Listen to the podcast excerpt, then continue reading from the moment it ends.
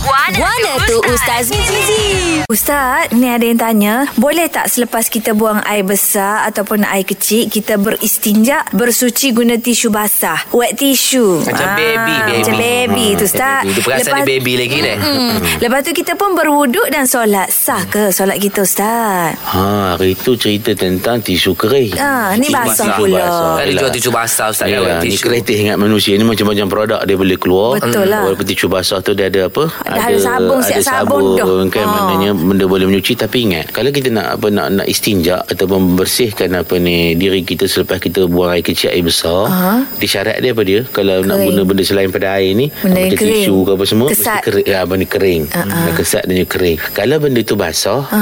dibimbangi dia akan menyebarkan lagi Betul najis lah. apa ni apa ni kotoran ni tadi. Ah. Ha, jadi hak tu tidak dibenarkan. Oh. Bukan bukan tak benar tu masuk gini. Mana tak sah solat kalau kita hanya semata-mata guna wet tissue tadi, kemudian kita berwuduk, kemudian kita solat. Oh, Kecuali dia dah guna tisu basah, Dia guna tisu basah dibilah dengan air. air ataupun Ah. kalau tisu kering dah Ha? Lepas tisu basah, dia pelak dengan tisu Ah, kering kalau pula. tisu dia dah selek tu dah bila dah tersebar gitu selek kalau saya ah, sebar gitu ah, tu tak boleh sebab dia ada syarat pula dalam sinjak ni oh. ah, najis tu yang tidak meleleh yang tidak tu kan tapi kalau dah apa dah dah apa dah tersebar dah apa semua tu ah, tu nak tak nak kena guna air juga Mu cari air lah Masya Tak Wah, payah wah. nak tisu-tisu basah lah Oh, air mineral Aduh. banyak cuci je lah kan. Jadi tak padai lah orang kata hanya guna tisu pasal Ah, dia okey. kena pakai Kering punya Ah, Kering. pakai yang kering lepas tu dah dah hilang Hmm. Ada dah semua kesan. air dia baru pakai tisu basah tu tahan lagi Ah, Oh. ha, kalau buat guna tisu basah nak tak nak mesti guna air juga Nah, yelah Ah, First tisu basah lah. Tisu kering dulu. Ah, Tisu kering lah Okey, Susah faham benar.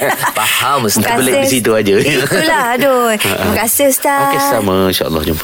Ada persoalan dan kemusykilan agama? Dengarkan Wana tu Ustaz Mizi Setiap Ahad hingga Kamis, jam 7.10 pagi, hanya di Gegar Pagi.